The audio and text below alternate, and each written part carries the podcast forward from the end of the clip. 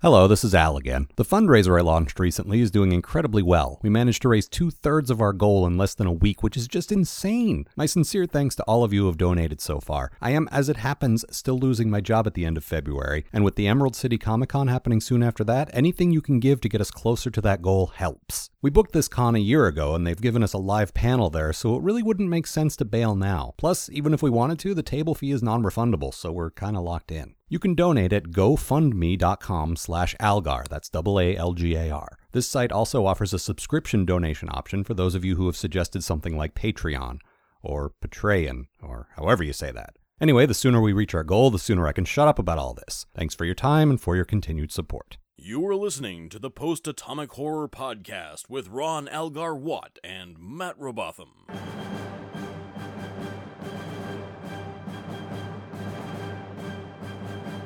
Episode 211, covering Sons and Daughters and Behind the Lines. Hi, friends. I was just thinking, what if Matt said friends? Would that freak people out? Friends. Yeah, and then Yeah. like, and then if I did the see you folks at the end, like, do you think people would be freaked out by that? Oh man, I don't know how I would deal with that. Yeah, that's maybe in the next mirror episode we should do that. Hang on, let's try this. Let's pretend we just came in. Friends, we're back. Yeah, that's weird. Yeah, very strange. Uh, we're we're we're still still uh continuing story. Like, Yep. Still serializing it up. Parts three and four. I was gonna almost say how many parts there were because we know, Yeah, don't do that. but I really like it. I, I I like the idea that those of you following along for the first time don't know how long this is gonna go on. It could go on forever. Well, there's only two more seasons left, but it could last That's the whole that's true. seasons. It really can't extend outside of the Yeah. the series. Right. But it could go on for the next two seasons. You don't know. I I mean I know. Yeah, but they don't. No, that's true. I, that that remains one of the cool cooler things about doing this show is that there are people who either because of us or just because they meant to get around to it never watched you know never watched DS9 and are now doing that. Yep, we're keeping you guessing. Right, which is good. Uh, so the the first of these uh, two fine episodes we did is called Sons and Daughters. It certainly is, and that's it is- because there are sons and daughters in it. well, there which- is one of each. Well, I mean, if you really look at it, there's sons and daughters in every episode of this show, That is true, and but really all shows. not all shows. Some shows only have like all men or all women, and then they only have just sons or just daughters. I suppose that's true. Like Orange is the New Black, isn't that just daughters? No, there's some sons in there. Oh, are there? I mean, it's not all women. I guess. I don't mostly know. women, but All right. And Captain Janeway. yes. Ah. With a bad Russian accent, apparently. Yes, I I saw enough of it to see that. That that is something to behold. Soviet Russia. Mr. Chakotay. So, Matt, Oh, yeah. why don't you tell us about the episode what's called Sons and Daughters? All right, so a new, re- a new shipment of replacement recruits has arrived on the IKS Retarin Ritorin? Ritaran. Ritarin, and Worf is shocked to discover that one of them is his son Alexander. Mostly because he was certain that he had left Alexander locked in his closet when the Enterprise D crashed all those years ago. Alexander wants nothing to do with his father, a sentiment Worf has been fine with for most of the kid's life. Surprising no one, Alexander is not much of a warrior and also a bit of a crew of a screw up. The crew rag on him, but eventually come to accept him. Worf, on the other hand, has had his dirty little secret let out in front of his uh, in front of his new friend General Martok. He's worked damn hard getting all this respect, and he'll be damned if his son is going to embarrass him. Meanwhile, Dukat returns to Terok Nor, bringing his daughter Ziyal with him. Ziyal is very excited to see Kira, and Dukat is very, very excited to see to use Ziyal to also see more of Kira, preferably in the naked sense. Kira's actually beginning to find Dukat tolerable when he tips his hand and sends her a sexy dress to wear to the Congratulations, Ziyal, on your father forcing a respected Cardassian art gallery to show off your finger paintings party. Kira realizes that she can never forgive Dukat and goes back to not giving a damn what he thinks. Dukat moves on to plan 3747 in Operation Get Kira to Sleep With Me. Back on the IKS daddy issues, Worf requests that Alexander be transferred off the ship. Making Alexander somebody else's problem has always worked before, why stop now? Unfortunately, just as this is happening, some Jem'Hadar attack. During the battle, some, I don't know, important pipe or whatever gets broken, and Alexander volunteers to fix it at great peril. He does, and his father realizes that Alexander deserves to be on the ship. He resolves that from this moment on, he will be a better father, a statement which is way funnier than any joke I could possibly put in this summary. The weird thing is they end it with him saying, "You will teach me to be a better father, and I will teach you to be a better warrior," which is ex- almost exactly word for word what, What? they said when he came on the Enterprise in Yep. the first goddamn. It will be difficult for us working together, but I Yes. will be a better father and you will be a better warrior. Uh-huh. Six years later, well, that didn't really work out. Let's try again, I guess. Also, we should point out Alexander is eight in this episode. Well, this this is my bad thing.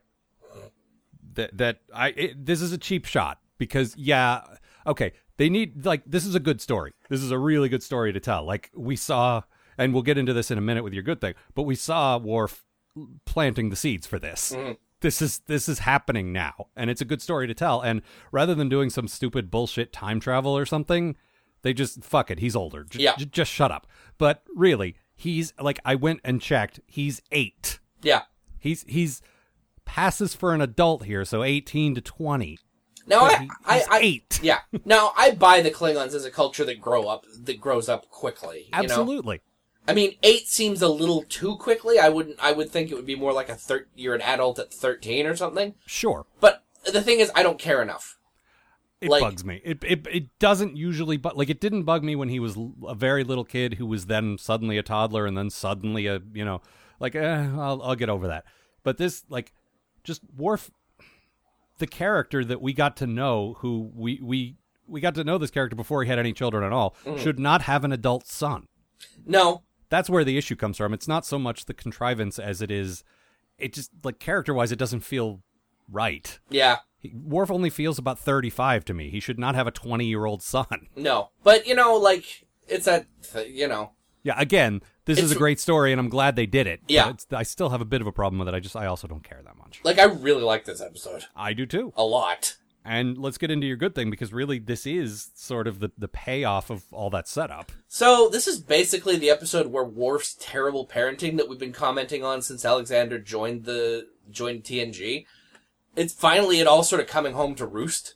Like he has always been a terrible father, and they just keep doing episodes where like they would bond and then they would just be terrible again and they would bond and they would be terrible again. And then alexander just sort of disappeared when uh when uh Worf joins ds9 it's like the writers sort of looked at all these scripts they had done and or tng had done and just like oh we made Worf be a terrible father we kept doing it we just kept doing it like let's sort of settle on this and sort of realize he Yeah, what is would this kid awful. become? yeah What what would this result in? Like what what This- happens to someone whose his, whose mom dies? He ends up with a father who doesn't particularly want him. His father almost almost instantly ships him away, and then ships him away again, and then ships him away again. Yep. It's like all Worf can do is like, oh yeah, this time, this time for sure. We, I will definitely be the father you always deserved, starting right now. Oh, look, a shiny object. But uh, first, I really should deal with this whole wedding thing, and I got a bunch of warrior crap to do that you wouldn't understand. Uh, But I'm know, a warrior now, father. You know, maybe it would be best if you went and stayed with your uh, with your grandparents on Earth for a couple of weeks. not, not, not, not forever. Not this time. But maybe just for a couple of weeks. Oh, jeez, it's been four weeks. You know, I really can't have you coming around. I got a whole lot of important crap going on. I Look, just moved performance to this new review time. that's you know. So maybe look, I'll call you in about. Well, tomorrow's pretty busy. Uh, I I'll I'll see you later. Okay. Oh, sorry, I'm about to go on a vacation right now. Ugh.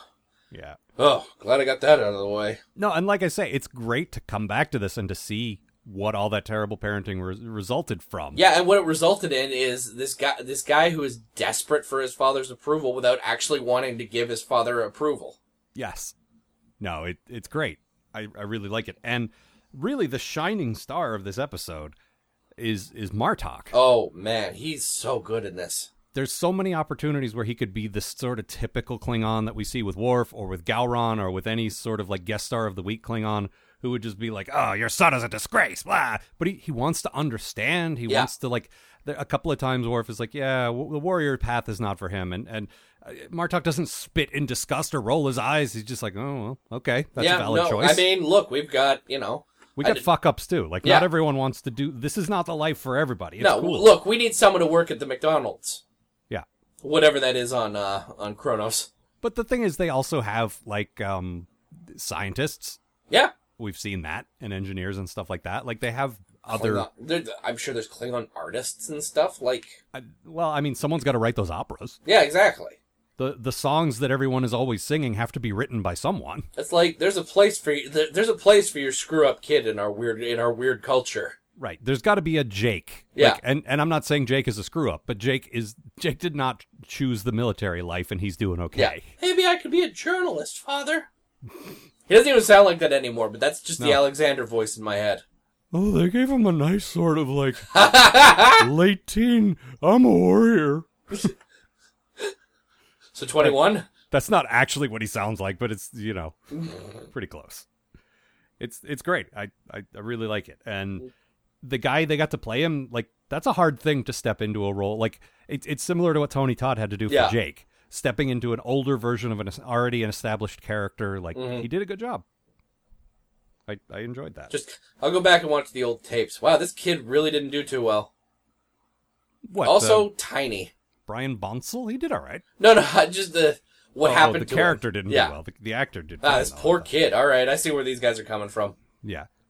No, and and this is another look at what goes on on a Klingon ship. And I, I said last time I'm getting a little like weary, you know, from all the Klingon stuff, and I still am. But because there's a whole other plot, which we'll get to, Mhm. there's a whole other plot going on. It didn't feel quite so like overwhelming. It's it's, and we see it more directly affecting a guy we care about. Yeah, So, exactly. You know.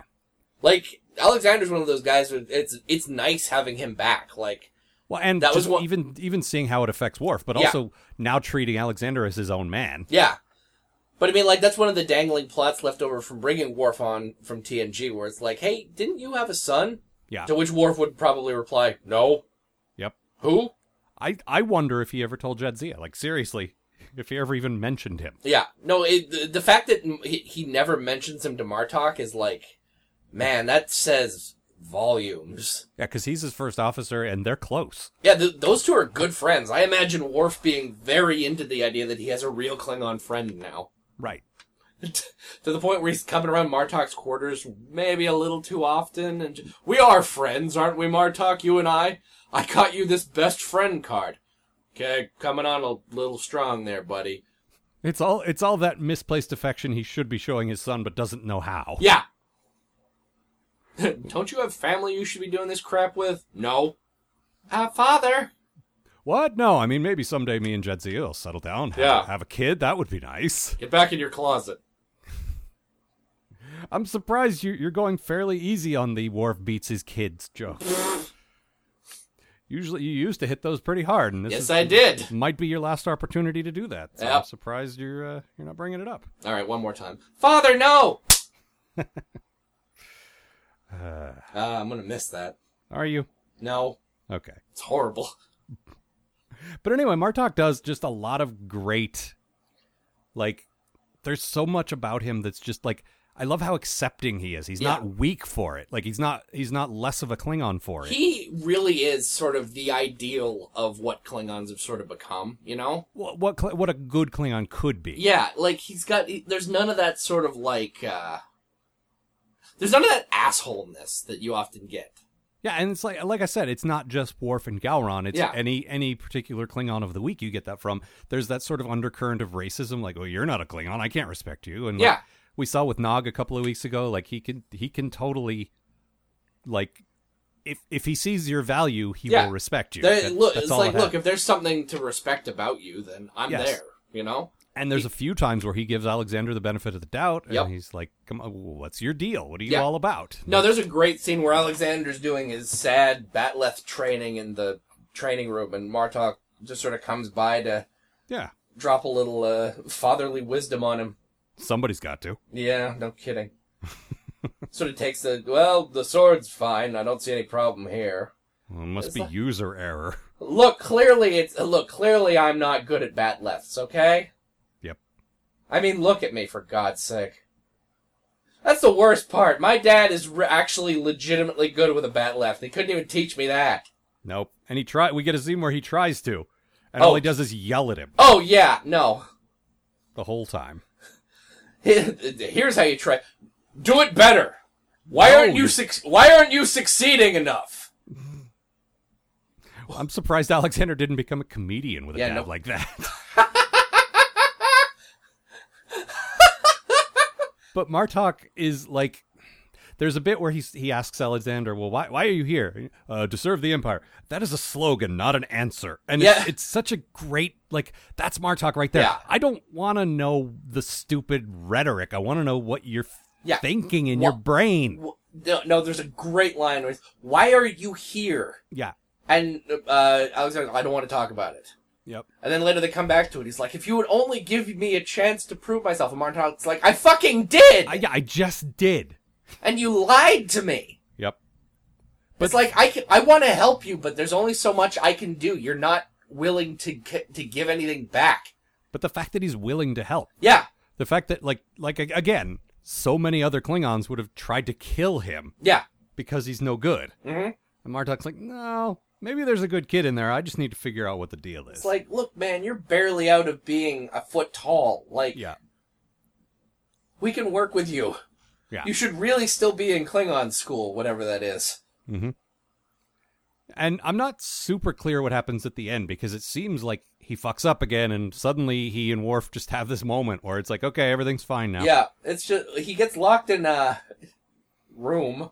Yeah, like they go down to engineering or whatever the equivalent of engineering is on a bird of prey, and Worf comes down to see what's going on, and the dude who's been picking on Alexander the whole time, he's like, "Oh, uh, he got locked in this room somehow. We were uh, just trying to get him out." Yeah, I don't know what happened. Shrug. And I'm pretty sure, oh shit, I just got caught. Like, because he was clearly not trying to get him out of there until Worf showed up. Yeah, it, they sort of turn him into like A joke. Yeah, basically. Like And the um the the the the the ship mascot. yeah, that's it. That's the word I'm looking for. He's the just oh, this guy. He's always screwing up. Yep. and everyone's thought, well, I guess he has a role on the ship, which is possibly the saddest thing ever. It's pretty sad. Like, this is Alexander's life now. Yep. Like, this guy who never, ever, ever wanted to embrace any of this Klingon shit. Like, he fucking hates it. And now he's stuck on this ship, and he's the fucking class joke. The thing is, he doesn't have to be. No, It's a, it's a big galaxy, and he's got caring human relatives that could help him Yeah. find some kind of nice job on Earth or Mm-hmm. so, you know something. Like he doesn't have to. It's not like he's got nowhere else to go. No, but he's got all this fucked up daddy crap he's got to deal with, and so he has to have a the the rest of his life just like, am I good enough now, Dad? How about Oh. now? Am I good enough now? Are you still here? And I like that it all goes back to like if if Mogh hadn't died, Yeah. then Worf would have had a good Klingon role model in the first damn place. Yep. None of this would have. Everything would have worked out just fine. Yep. Um.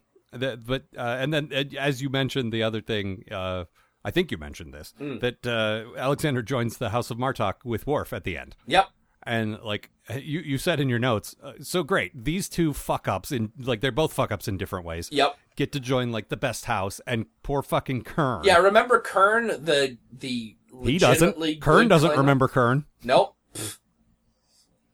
Got his brain wiped and uh, Go sent in a- off to live on a farm upstate. like actually literally living on a farm. Yep. Not not as a euphemism for killing him, but sent him to live on a farm. Yep. Terrible. Yeah. It's like, I mean, come on, Kurn. If you waited a year, you would have been fine. Yep. I Oh, want to be dead now. I want to kill myself now. Brother! Yep.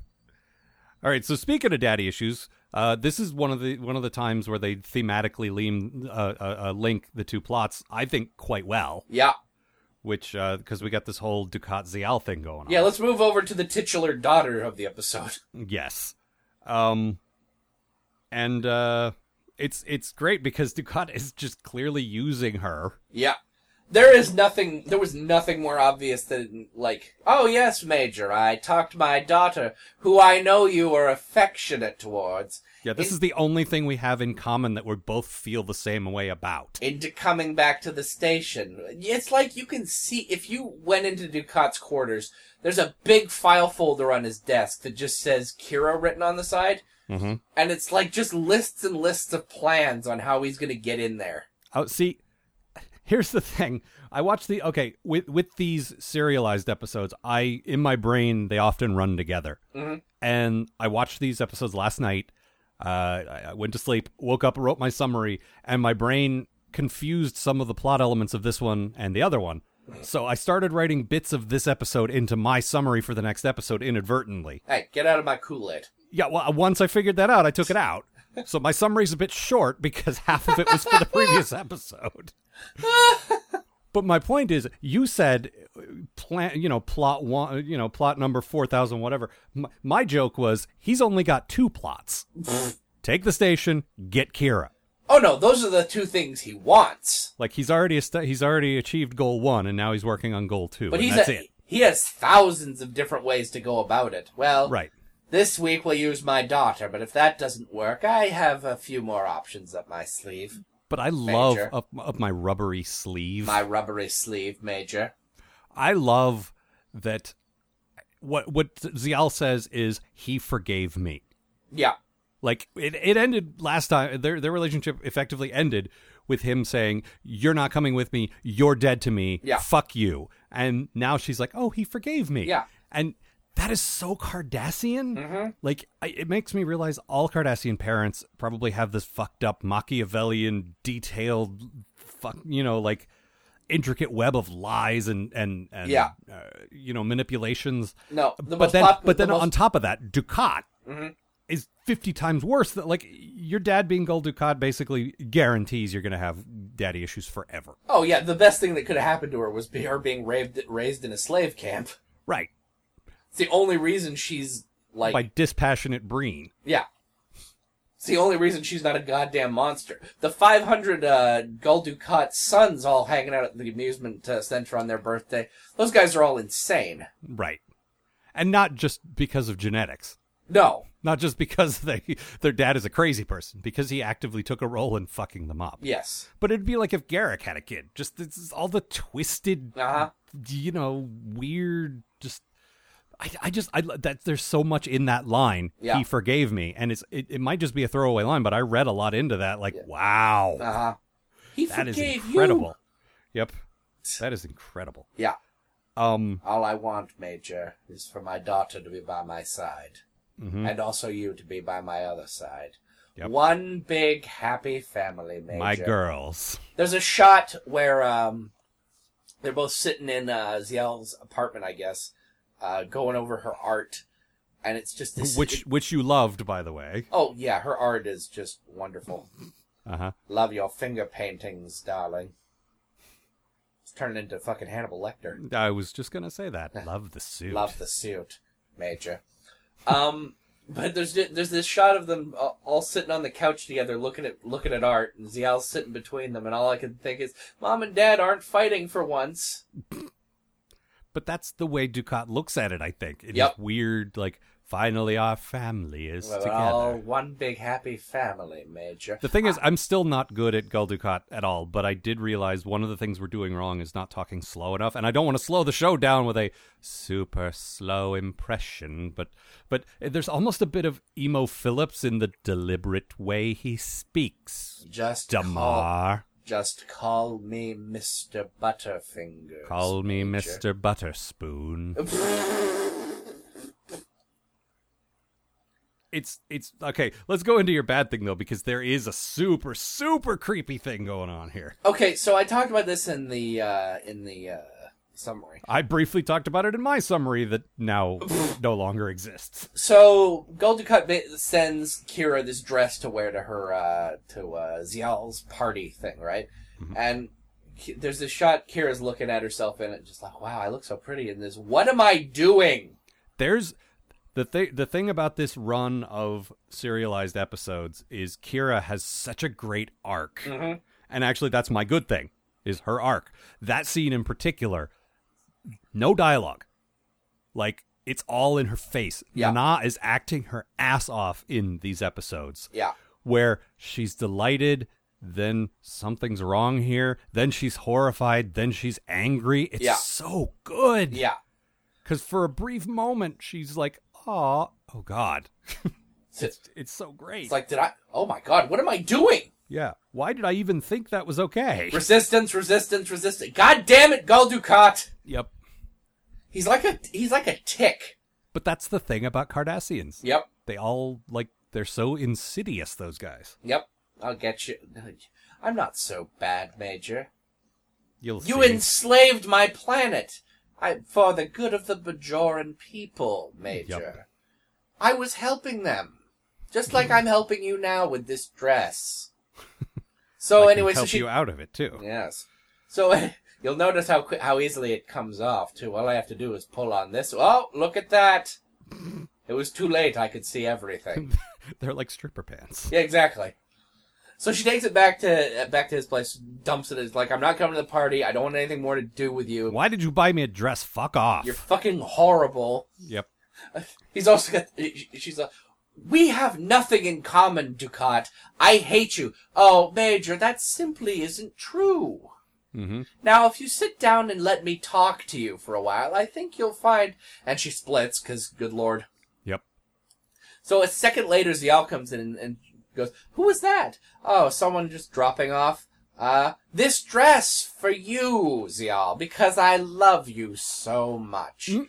Put it on. Oh, you look amazing in it. The thing is that the, the way you just described it is accurate. Uh-huh. But it, it also makes it sound like a sitcom, like, oh no, this is your dress. But Yeah. he does it so smoothly. Yeah, it just slides. It. Well, it, that didn't work, but there's no reason I can't still turn it to my advantage. Now, the thing is, you do this in this episode and you do it in the next one.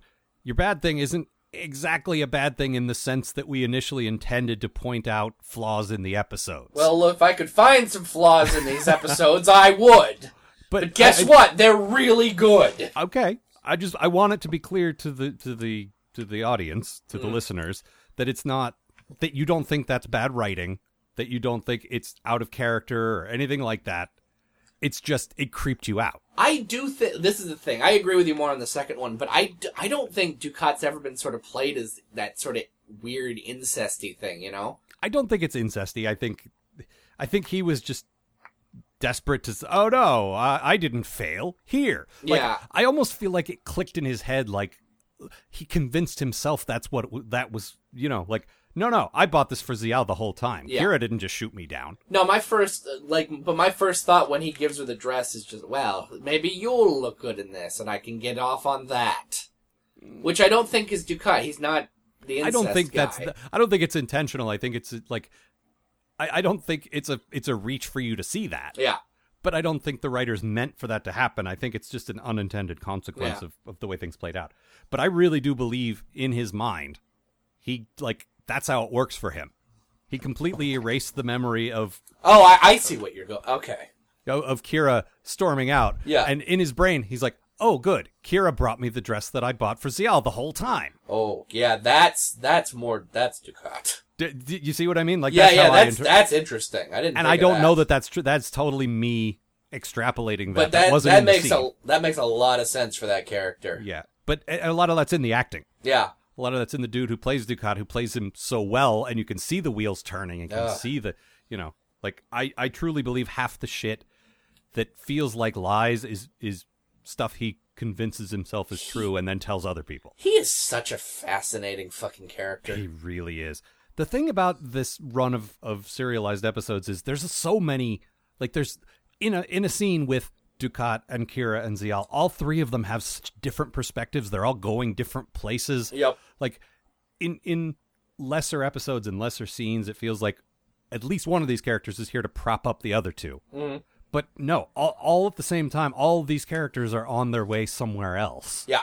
And these Just scenes just serve like- to take them in different directions and like because Ziyal's gonna go somewhere and Dukat's gonna go somewhere and Kier like this is sort of a middle step for all of them. Mm-hmm.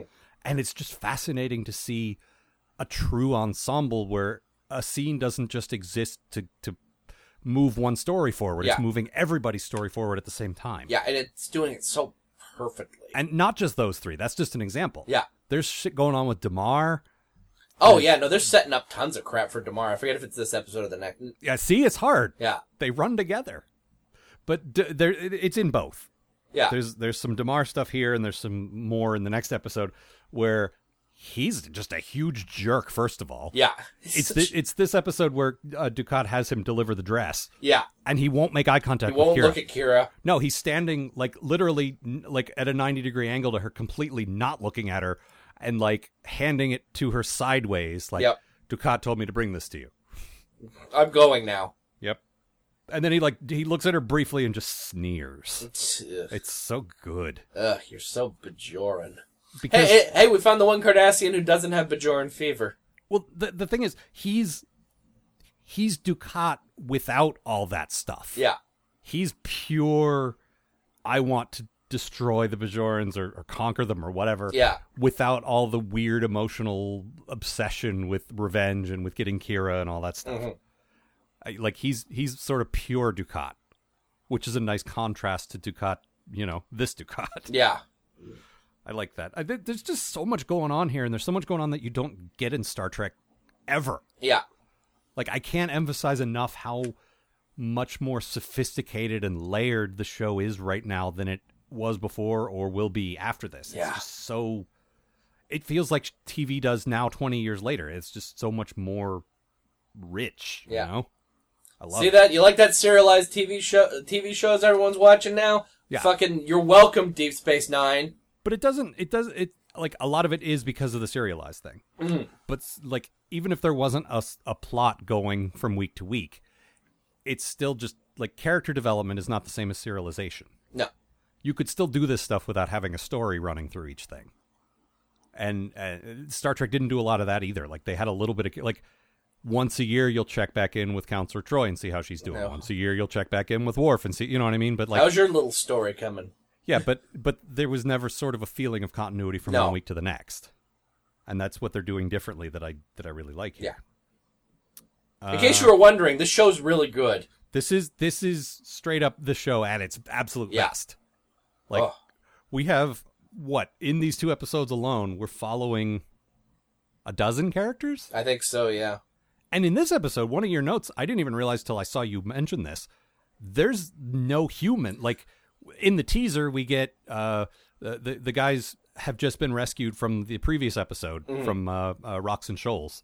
So we see Sisko and Dax and uh, uh, O'Brien and Bashir in the teaser. They get dropped off at the starbase. The Klingon ship leaves again, and we don't see any humans for the rest of the episode. Yeah, We see Jake on DS9 briefly. yeah. This is like, I I often think about like um, when they talk about uh, uh the pro like the perceived problems with science fiction that there's no one for the audience to connect to because there's no humans. There's no humans in this episode for the most part. They all sort of go about their business at the beginning, and you know, this is an episode about Cardassians, Bajorans, and Klingons. Yeah. Like, there's no humans in there, and we're still utterly, utterly fascinated by everything they're doing. Because it's good writing and because it's all human drama. Yep. regardless of whether they're humans. It's the a father who raised his son badly having to deal with that. Yep. And a, a, a woman dealing with a creepy stalker. Mm-hmm. Like these are relatable problems that everyone, you know, has has seen or dealt with. Yeah. They're not like the the characters don't have to be so alien that you can't relate to them. That's where you would lose it. Yeah, exactly. But none of them are from our culture, so it's, you know. And really in a way that's what Star Trek does. It it, you know, blah blah blah the human condition, but it is. They're talking about actual human stuff. Yeah. Awesome. So, yeah. Uh, anyway, we need to push on to the next episode. Any That's- any final thoughts? Uh, let me just take a quick look at my notes here. And, no. All right, what's your quote?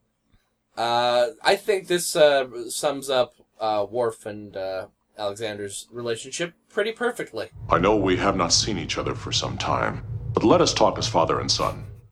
I think I just said that last week where I said, "Let's have a conversation, Matt." Yep. Let us talk as father and son. Yes. Let Why us talk start? as- Why start now, Dad? No, he never calls him dad or pop. There's never any term of endearment. You will. You will call me father, for that is my role, Yep. and you will honor me as your father.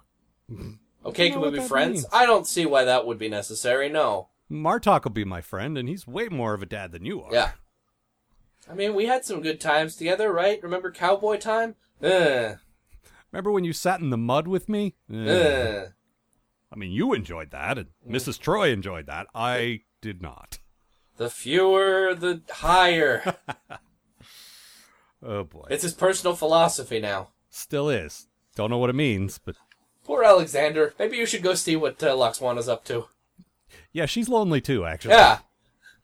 There's a show I'd like to watch. Also, he's an adult now, so uh, Ugh.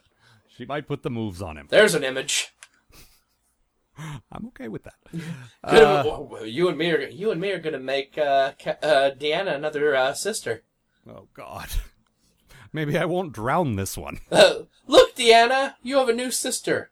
One that uh, one, and the father is your ex's son.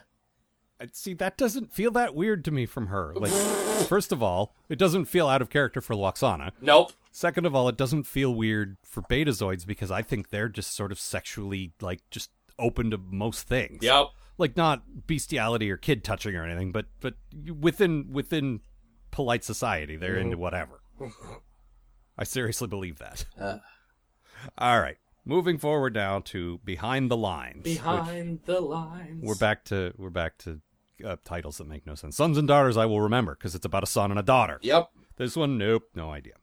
Also, as mentioned before, half this summary got chopped out because it, it summarized the previous episode, so it's a little smaller than usual. I do apologize for that. I didn't have time to make it to scale or to paint it. no, it's fine. Uh, as the war continues and we are somehow impossibly not back on the station yet, Sisko gets the news that every captain dreads. It's time for him to get out of the captain's chair and go sit behind a desk. And it seems like only three seasons ago he was just a commander. On a related note, Matt tells me that the current Trek novels, Riker is now an admiral and Picard is still just a captain. Is that weird? That feels weird.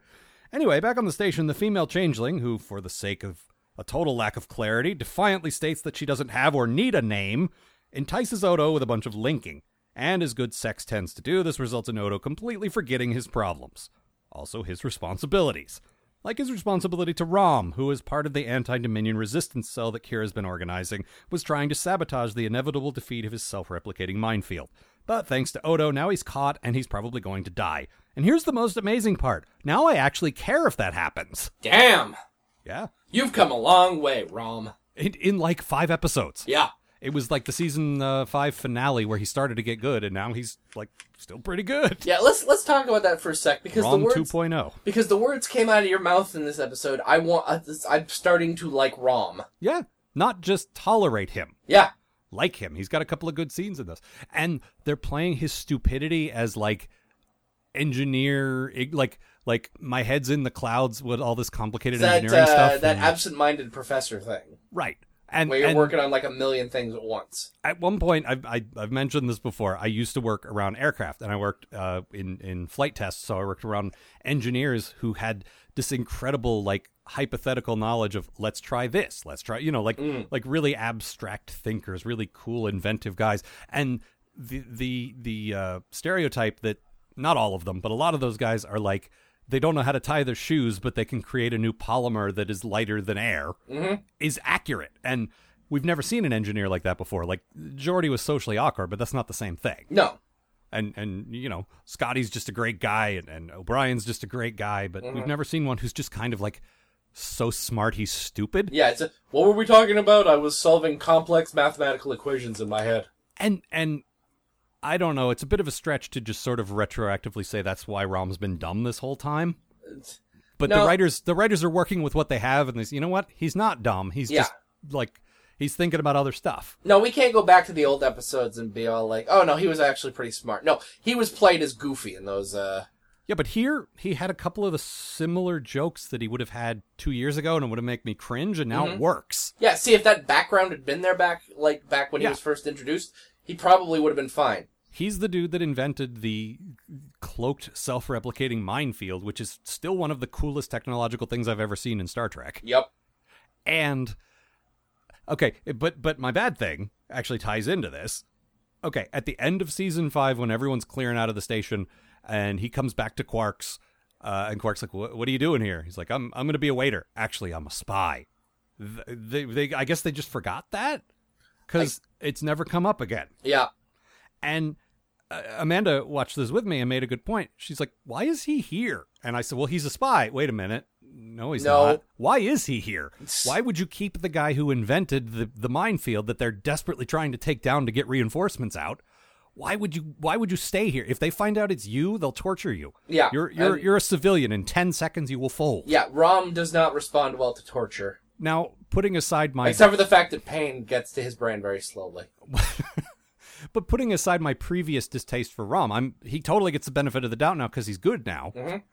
Like just on on sheer merit of him being a civilian who was a waiter until a couple of years ago and now is an engineer. He's he doesn't have military training. He doesn't know how to stand up to torture, and we've seen guys like Geordi who have been in the military fold under torture. Yeah, So there's no chance. And this is the fucking Cardassians and Jem'Hadar. He'll fold in a second. How many lights do you see? Four? No, I'm sorry, there are five lights. Oh, one of them must have burned out then. That feels right. Should probably get that fixed.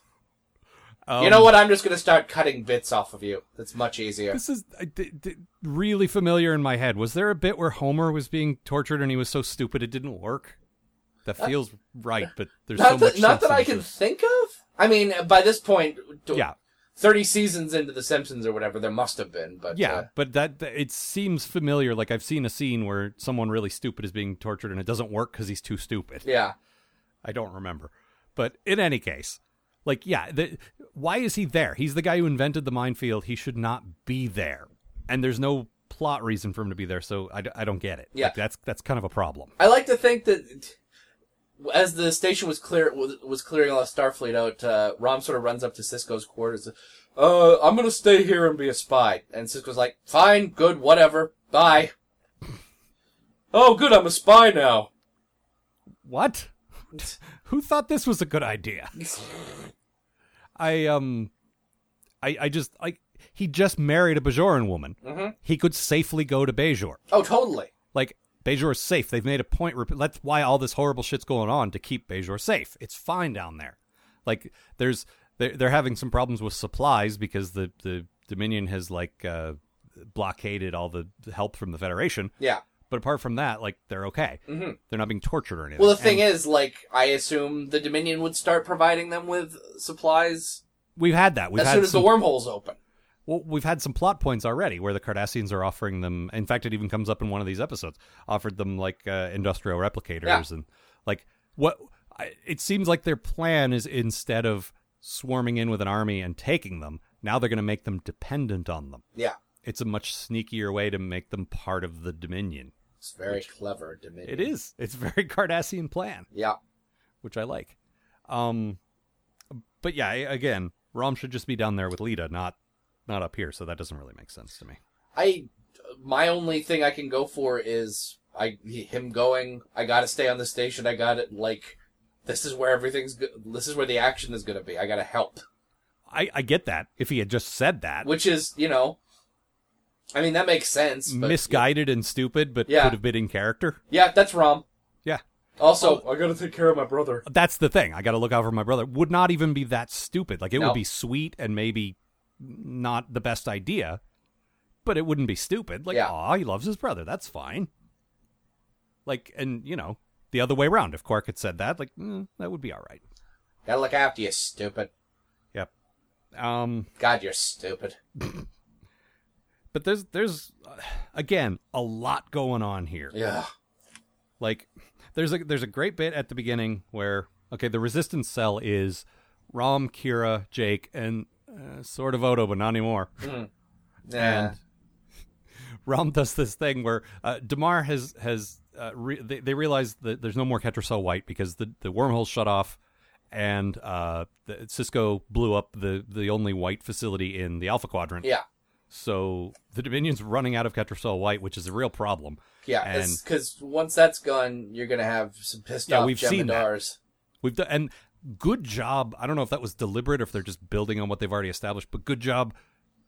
They've already shown us, so they don't have to tell us. We Yeah. know what happens because we've seen it. We Yeah. saw a planet where those guys ran out of white and they they went nuts. Yeah, So good job, you know, good job building on established. that's the there. thing. The writing in this is so good, you can never tell whether like it's all planned out. And from what I can tell, a lot of it wasn't. Like No, the the way that they've been sort of struggling to do these six episodes, apparently. yeah, every every single the comments on Memory Alpha every single time says this episode was a nightmare to write, and it sounds like because they each went off and wrote one of the the, the number of episodes in this run, Yeah. they didn't like.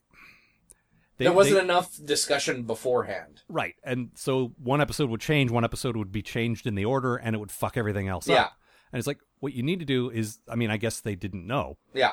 but the way they do serialized shows now is they they break the whole season in the writing room, Mm-hmm. episode by episode, and then the writers go off and and write their scripts to that main outline they all agreed on. Yeah. And it sounds like they didn't do that. Well, it makes a lot of sense if you're talking about a show that's supposed to, by its nature, not be serialized. Yeah. Well, and Like, you apparently know- none of these guys had experience on Star Trek or any other shows they worked on doing this. Like, Yeah. it's new to all of them. They don't yeah. know how. So they're just, it, it's basically making it up as they go along. Yeah, And the fact that they did that and did it as well as they did is really impressive. it is. But and again, with like this Ketracel White thing, it's a good like. If they didn't plan it that way, at least they said, "What have we like? What can I build on that we've already put out there?" Yeah. And that's really good. But anyway, so Damar writes this memo saying, uh, "Yeah, if if we don't get any more white, what we need to do is poison the last batch so they all die." Yeah. uh, or else. And that's one sensible, but two pretty dark and fucked up. Yeah. And again, more a little more into Damar's head, which he's he's just a like an evil fuck. Yeah. Um, what happened was Rom stole the pad he was working on, left it uh, near the Jem'Hadar, so they found it and caused them to fight. Yep. And that that's that's some nice like subtle resistance, like just turning them against each other without being directly involved. Also, by the way, um, your Jem'Hadar bar fight Mm-hmm. is not the same as other bar fights you may have seen on Star Trek. No, because any other bar fight uh, would end with sort of like the uh, the guys putting their arms around each. Ah, that was a good fight. Oh, Yeah. you know No. th- that's not going to happen. Here. This uh, this bar fight ends up with quite a number of dead people. Yep. We get to see a Jem'Hadar go full on Bane on some Cardassian, I would just imagine. snapping his ne- his uh, back over his knee. Yeah, he does. He grabs him like a stick and just like. But it's it.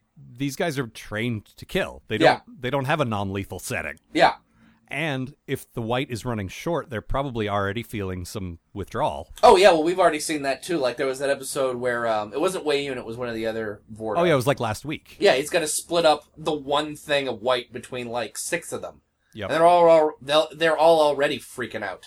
Yep. Um, So yeah, worrying. very much so. Uh, what was your good thing? Uh, there's a great scene where we have uh, Quark come into the come into the resistance meeting and just be all like, for, "Okay, first Well, of all, this he's first of all he's drunk as fuck." Yeah, and that's actually my quote, so I'll play that. All here. right, I just shared a bottle of Kanar with Damar. that rhymes. That's delightful. so he basically Damar comes down and comes down to Quark's and uh, tells him he's been promoted. Uh, and after the huge fuck up of the bar fight, that's impressive. He's like, yeah, I could afford some Kanar on a gul's salary. Wait, you started a fight and now you're getting a promotion? That's no way to run an Yeah. army. Like, that's a great line. That's gr- that's great. But so after he gets Damar drunk Mm-hmm. to fleece him for information, he sort of stumbles over to the resistance meeting. It's just listen, Damar figured out how to disarm the mines. I don't, you I need to help you guys because I miss the Federation. And it's it's funny because we've heard this conversation from the other side where he's like, I hate the Federation. Yep. And he hates these guys even more. Yeah, I just love that we've sort of come. That, like there was that scene with uh with Quark a couple episodes back where he's talking about how look this is bad, it could be a lot worse. Yeah. like you know I'm still open being- for business. We're I'm open. That's the important thing. And now it's like it's not good enough that I'm open. I don't like I don't like dealing with these people. They're awful. No, and the thing is, Armin doesn't have a lot to do No. in these episodes. Like apart from that scene and a couple here and there, he's got a few lines. He's whatever. He is making the most of it. Oh yeah. Like he's got some really good. Like I noticed, I think last week and and going into these episodes, he plays it subtle, but he very much plays it like I'm not happy anymore. I you can see him not having fun, not smiling. Yeah. he's still doing his job. He's still all business, but the way he's playing him is very like he's such like- good control over his Yeah. acting. Just like ugh, another day.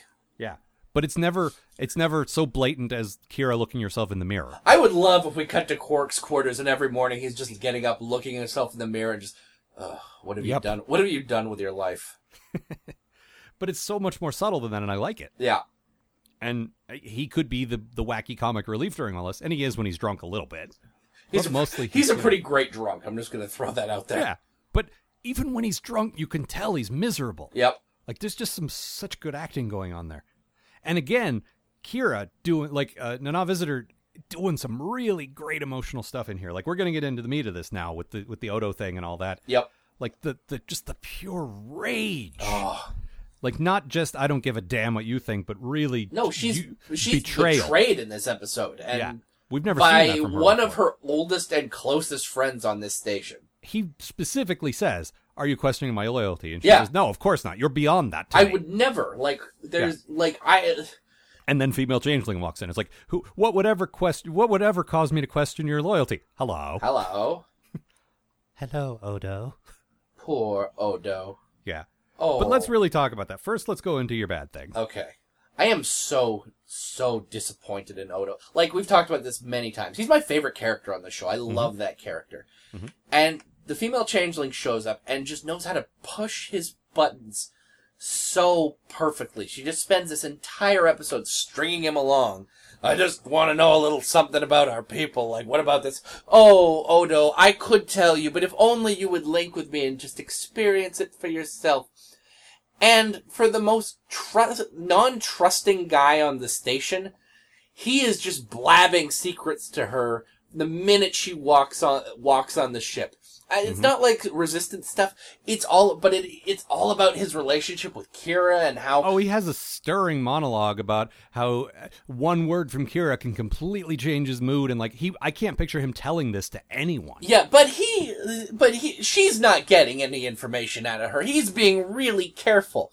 Uh huh. there's there's there's a scene after he's after he's linked with her for the first time, and Kira comes by and he's like, "Yeah, I linked with her," and she's like, "Well, that's fucking stupid. She'll learn about the resistance."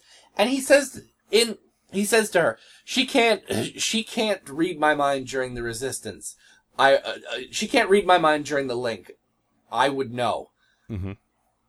And then he says, and then right after that he says, and anyway, if she had anything against me, I would know about it when we linked. Those two things don't work together. Nope. those are li- those are literally the opposites of each other, Odo. Get your shit together. But see, again, your bad thing isn't exactly a bad thing. No. Like in the sense that you don't think they should have not done that to make the episode better. You don't think it was bad writing or bad characterization or anything like that. No, this is fucking amazing. You're just watching a character you like make terrible decisions and wish he wouldn't. Yeah, it's oh, you're being you're better than this. But that's the thing. Your bad thing is my good thing. Yeah. I love that he's got this horrible and incredibly human weakness. Oh. It feels like such a real abusive manipulative relationship. He's he's obsessed. Yeah. It's so perfect. We we understand so much more about him now because this is like his people biologically need this. He's never had it. He, now he's got it for the first time and it's just like nothing else matters at all. No, you you talked about about this. The only time he's linked was it was when, when he they on. punished him. yeah. That's Like- it. That's the only time he's ever like he went into the Great Link and they they spit him back out as a human. Yeah, like he this is the first time he's been able to experience this as like you know, as it being the good thing. The thing that like this thing that like makes all of these people on this planet just desperate to just do it all the time. Well, let, let's be absolutely clear about. See, first of all, I love the the alien nature of these guys. They're alien in a way that no other Star Trek culture has ever been. Yeah, to the point where it's almost hard to explain. but they do a really good job of explaining it. Yeah. She, he says so like he's got this like and it plays into the character stuff, but it's also exposition. Like how, but are we are you an individual? Are we all just one in the link? And it's like they're a collective but not in the sense that the Borg is. She Yeah. says the the drop becomes the ocean. And Yeah. like that's really cool when Yeah. you think about that cuz yeah, you, you can't really separate the drop out from the ocean, but it is the ocean is now one drop bigger, so it is in there. Yeah. Like it's so cool to think like it's alien in a way that I wish Star Trek did more of. Yeah. But um It's kind of the exact opposite of uh, aliens having uh, human problems. right, but they it's still very human. But Oh, uh, the the gist of their and they've talked about this already. Um the link is everything to them. It's bliss. They're they're great. Then humans came, solids came. Fuck that all for them, for them. So they built the Dominion to keep the humans under control so they could hide and keep linking. That's Yeah. that's all their life is about is going in the magic ocean and having nonstop orgasms Yeah.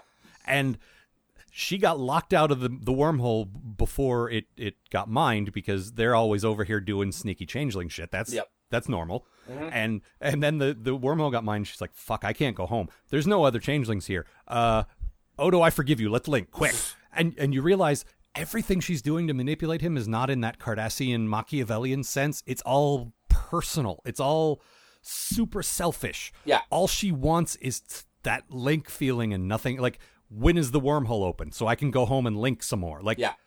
it, she's like an addict. Yeah. It's it's just this whole war, this whole situation is happening just because these guys want to do this. And the whole she's inside Odo's head fucking them all up just cuz she wants that feeling. It's nothing to do with they don't forgive him. No, And he's just he's just there. Yeah, she needs this and he's there. Yeah. it's just when you think about it like that, it's like, wow, this is like this is so fucked up. But then in another sense, I God, there's so much going on with this, and Yeah. I've been thinking about this for years, so I got a lot to say. Um, but when you think about it from Odo's perspective, he's always felt like something's missing, and it's always been this abstract. I guess I don't know my people, but it's literally a biological thing that he's missing Yeah. and you so much of it so much of the way his character has acted to this point makes so much more sense now and that's why at the end there where he's got that blissful creepy smile. And he just says i don't care. And she's like billions of people are gonna die. It, that doesn't concern me. It Yeah, doesn't it's like- matter. All I got, look, all that matters is I get to keep doing this. yeah he got a taste of what all those guys are about and Yeah. he loves it and that's all like and for an instant you see we see a reasonable character completely turning into the evil guys and it almost makes them sympathetic but it also you know what i mean? Like like it, it makes sense Yeah. they're not evil they don't want to conquer the galaxy they want the galaxy to leave them the fuck alone Yeah. It's so ugh. yeah That's when when Kira fucking finally leaves, and uh, it's just Odo and the female changeling just sort of standing there, and she goes, she goes, "What was that about?" Oh, Kira's angry at me. It's like, are you upset? no No. It's like, ugh. yep but it feels very joss whedon-y in a way yeah. There's a lot of that there. there's a lot of that when when uh, buffy and angel in particular would get super dark Yeah. and someone would be acting in a in a really unhealthy way in a relationship or act addicted or something like like like that tragic sort of I see where they're coming from but I wish they wouldn't fuck up their lives and oh god this is horrible what happens next Yeah. like it's so great this is one of my favorite things about this this whole show is this creepy relationship and to get a tiny bit personal I've had relationships like this early in a relationship when you're sort of obsessed with someone and all you want to do is lock yourself in a room and and and fuck like rabbits and ignore the world to the detriment of your job and your family and whatever else like I've been there man There's stuff going on out there. I don't care. I get to have sex yeah I- That that brings me to another thing I want to talk about. uh-huh Um, the writer of this episode oh yeah talks about on Memory Alpha. I, he talks about how th- when he wrote it, the link had nothing to do with sex at all, and Yeah, to everyone else weird, on the show, Renee Renee said, "Well, to me, it felt like a seduction scene." And LeVar Burton directed this. Said, "Yeah, I shot it like a romance scene." it's like that. That fascinates me. Just that the guy who fucking wrote the episode just like, oh no, I didn't even think of that. Yeah, And literally everyone else in the cast is like, seriously? No, the the star and the director are both like, "Well, that's how we that's how we played it and wrote it, respe- Yep. or uh, uh, shot it, respectively." Yeah. And because there's clearly a seduction angle there, Oh, absolutely. like even taking sex out of it, it's seduction in the sense of I'm tempting you with something that feels good to you. Yeah, I can show. I can. I will answer every question you've ever had for your entire life, Odo. There is physical pleasure involved, And also, we get to have sex like all the time, and oh no. and not that this is a definitive thing because heteronormativity blah blah blah but really she is a woman and he's a man Yep. and it's star trek so that's how relationships work unfortunately That's the other thing. I mean, like, and this goes back to her first appearance. Female changeling could appear as anything. yeah Of course, she appears as the female version of Odo's species. yes Because, hey, what have you never seen before and, de- and are desperately hoping for? yeah, his his dream is to meet someone like him, you know, like like that's sort of the standard like like flimsy but accurate Yeah. like uh, fictional thing is the character who's alone wants to meet a woman who's perfect for them. Yeah. And that that fits here. Just the, the, the way she perfectly and constantly just wraps him around her finger. Literally, Yeah. but also, yeah. It's just, oh, And again, it's just cuz she wants that feeling. It's not for his sake no. at all. Like if she had her preference if there were other changelings there, she wouldn't link with him cuz they they're still mad at him. Yeah. But You killed a changeling, Odo. There is nothing. The unforgivable offense. Oh, I forgive you. J- just because he happened to circumstantially figure out a way, Uh huh. like he conveniently found a baby changeling to, to link with and turn back into it, you know, that's not uh, that's not a reason to forgive him. Yeah. So yeah, I just I love that. Also, seeing Weyoun react to two changelings in the room at the same time, it's like if you have a dog, and like like like say you and and your significant other have a dog, got the dog at the same time, raised it together, so you're equal in the dog's eyes, Yep. and you both come home at the same time, I was like, oh my god! and it doesn't know who to jump at first. Oh my god, I'm so happy to see both of you. Yeah. Like like, you know, my, my my wife and I both had our dogs before we moved in together, so it's clear that's your dog, that's my dog. But Yeah. you know, there are situations where that would happen and it's, it's very much like that. There's there's a thing in this. It's really tiny, um, but it bugged me. So I guess you're going to make this my other bad thing, my real bad thing. Um, there's a right after the bar the bar fight breaks up. There's a shot with uh, Dukat and Weyoun sort of talking together, and uh, Odo kind of comes up behind them because he's about he's about to take over the scene. You know, standard thing where we get rid of these guys and move on to this new guy. thing. Yeah. Um, Weyoun sort of walks past him, joins up with the Jem'Hadar, and then they leave. I don't think Weyoun should ever be able to be in a room with Odo and not acknowledge him in some way. I agree with that, but on the other hand, it's like he's a god, but he's also just the security guy. Yeah. Like it must be very conflicting for him. And I almost feel like I feel like there's a deleted scene or a conversation that happened off screen where Odo's like, "You can't do that when I'm doing my job. That undermines my authority." I'm working. Now they didn't do that, and so therefore your your your criticism is valid. But even even But like, that's my no prize explanation. Is Odo said, "Don't don't do that in front of like in private if you got to, fine, but Yeah. don't do that in front of people. It undermines my authority." see even that would be fine. But in that case, like a look is Mm-hmm. all I need. All I need is Jeffrey Combs to just sort of gaze at him as he's walking past. And there's there's enough definitely going on with him. Like he's thinking on that level. Yeah, It's not like he's not capable of that. yeah, There's there's a lot going on with him too, yeah. which I love. That's the thing. Weyoun should be such a such an underling, such a sidekick, Mm-hmm. and there's so much to it. It's like Damar. Like both of those guys should just be like Damar is Dukat's sidekick, and Weyoun is the sidekick of you know either the Dominion or Dukat or whoever you know whoever's Yeah. in charge at the time. But like somehow he manages to be his own guy, even though he's a clone. You know, like subservient. Yeah, who's bred to be Smithers, basically. Yeah, he's still a much more well-rounded character than half the next gen cast. Yeah. Unfortunately, that's not a dig at next gen. It's just how good this show is. Uh-huh. Um, Fucking love Weyoun.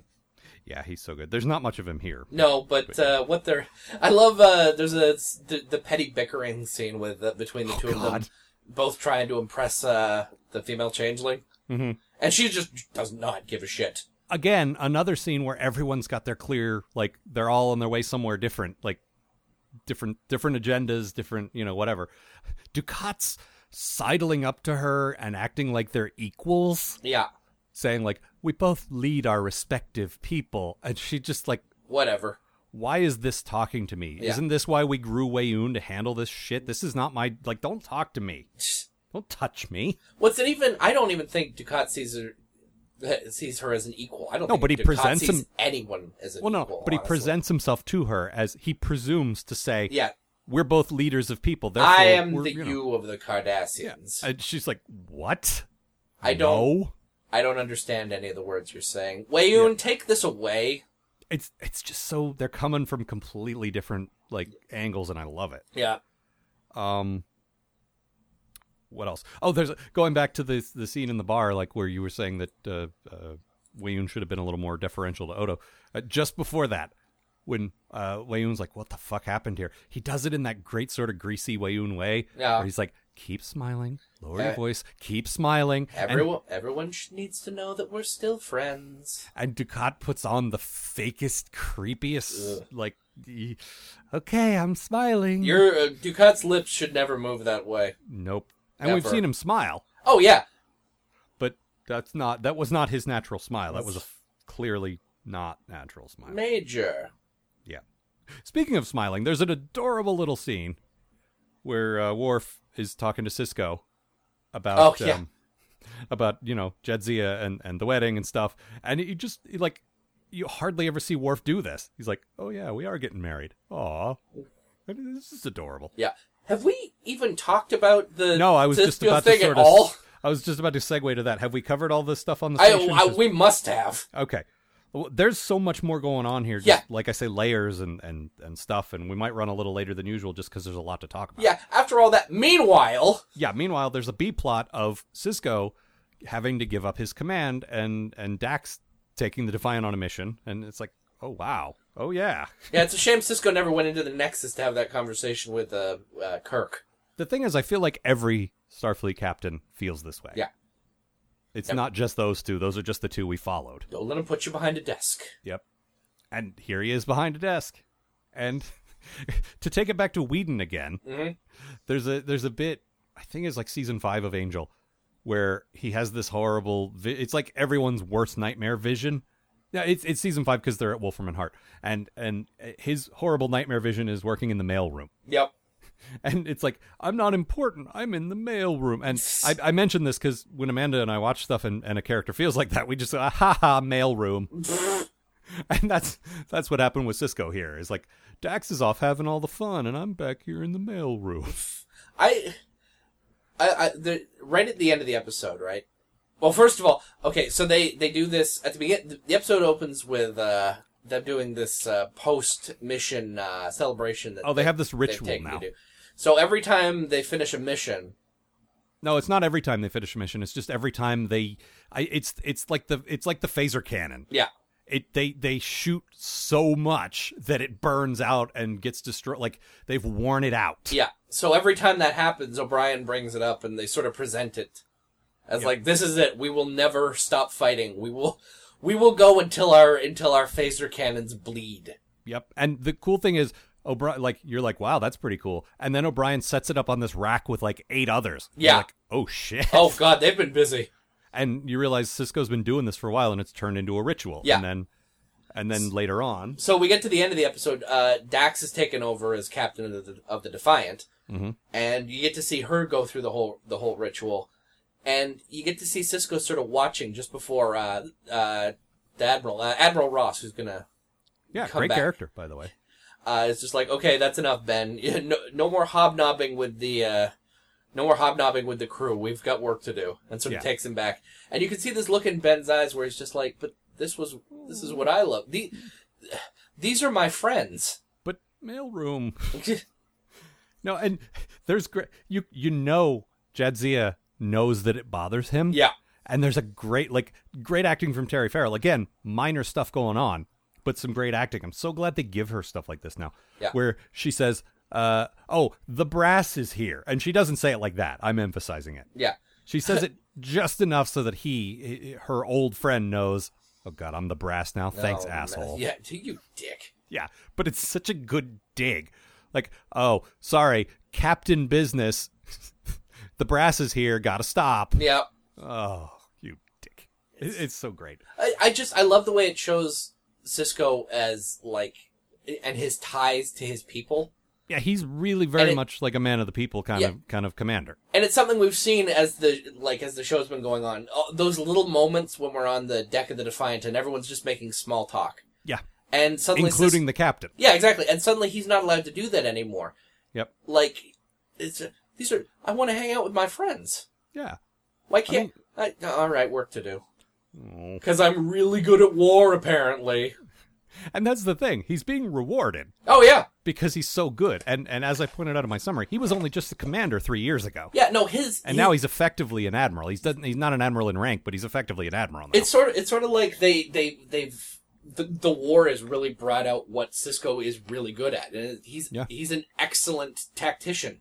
But he's also good with like Yeah, we've never had a captain in the previous two shows who is good with his crew. yeah, Kirk only cared about his two best friends. Picard was not really a people person. He tried, yeah, but it was way more I'm he- I'm the dad and you're the kids. yeah. He tried, bless him. But Yes. uh, But Sisko is one of them. yeah, he, this We've is never he- had a captain like that before. Yeah, this is where he's supposed to be.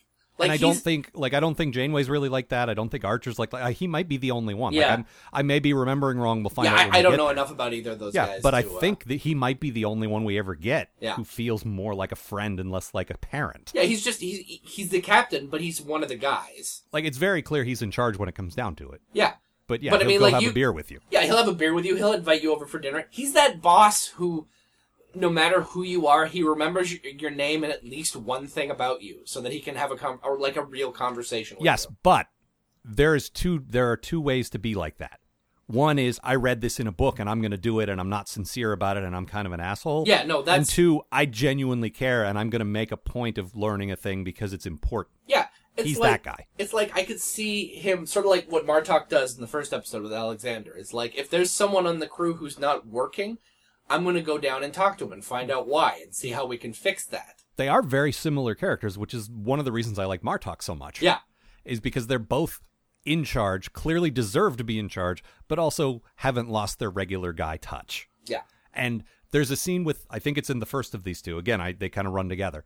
Where they're just having this conversation as like, "Oh, our guys are great, aren't they? Yeah, they sure are. Uh, we're gonna be at, back at DS9 soon, and uh, I bet I get there first. Oh yeah, well I'll bet you a case of blood wine that we'll get there first. That's great stuff. Done. yeah, it's it's just a nice like five second scene, but it's it's perfect. Yeah. It's it's the two dads like, yeah, okay, we'll be drinking beers on the patio soon enough. Yep. It's, it's great. It's not clear, this I fucking love this show.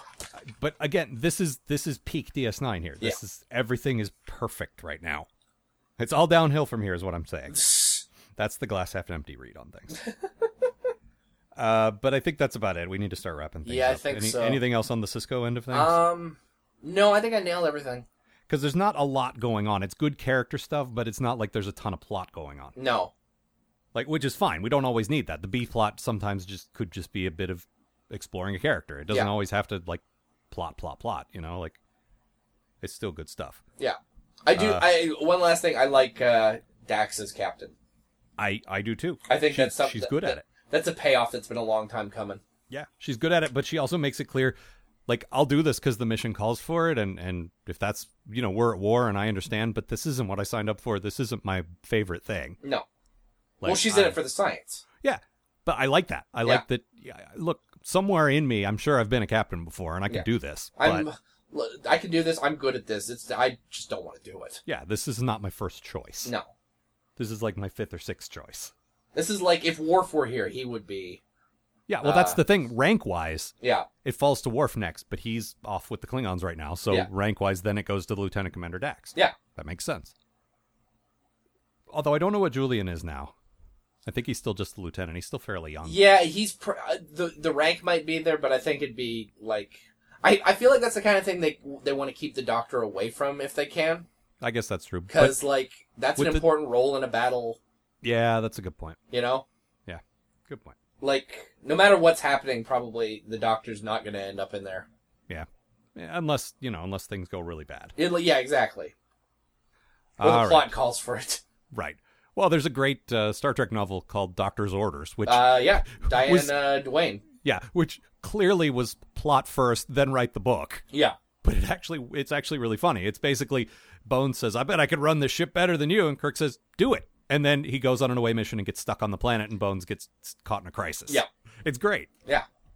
It's exactly what you want to see happen to him because he's always saying he could do it better. Ah, you're not any good at this. Uh, I can do this better. All right, go nuts. Here- No, chair's yours. You go ahead. Me and Spock are gonna go do this thing. Great Oh, scene in that, by the way. Sit down in the chair. It's very comfortable. There you go. No, it's a good book. So that's like- your uh, that's your Trek book recommendation for the week. Oh, don't don't commit us to that. oh, I will mention really quickly. IO9, a couple of people sent us this link, and I always love it when you guys do this. I'm glad you keep us in mind when you see Star Trek stuff. Yeah. Um. Uh. Posted a IO9 posted a um, excerpt from a new Trek book about uh, the making of the original series, and they're up to se- like they're writing the series of books about. Uh, they they did a book on season one, a book on season two, and the season three book is out now. Yeah, they're called. Uh, These are the voyages, I believe. I think so. Yeah, and um, so I it looks really good, Yeah. and I bought book one. Like the the Kindle version is out for one and two. Three, it was a Kickstarter thing, and they gave the ebooks as an incentive to the donors, and the ebooks for everyone else come later. So that makes sense. Mhm. Like they want to they want it to be an exclusive for the donors first. So that's cool. Yeah.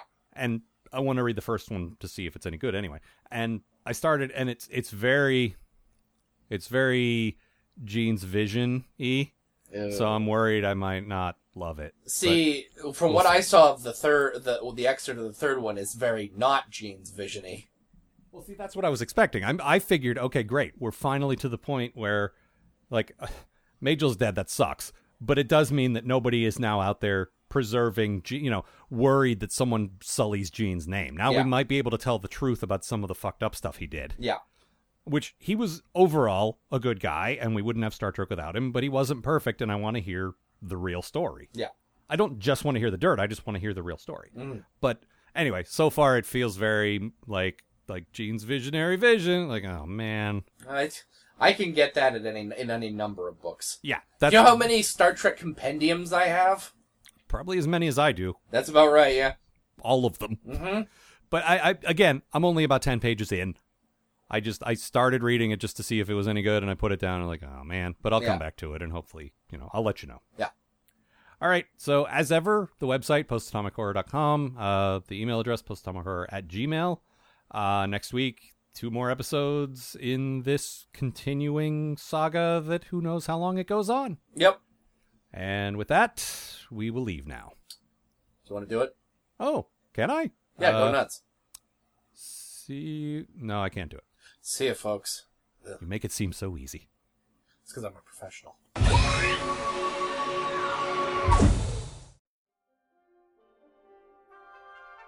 The Post Atomic Horror Podcast is a co production of Ron Algar Watt and Matt Robotham. Copyright 2015. Please don't sue us. We're just doing this for fun.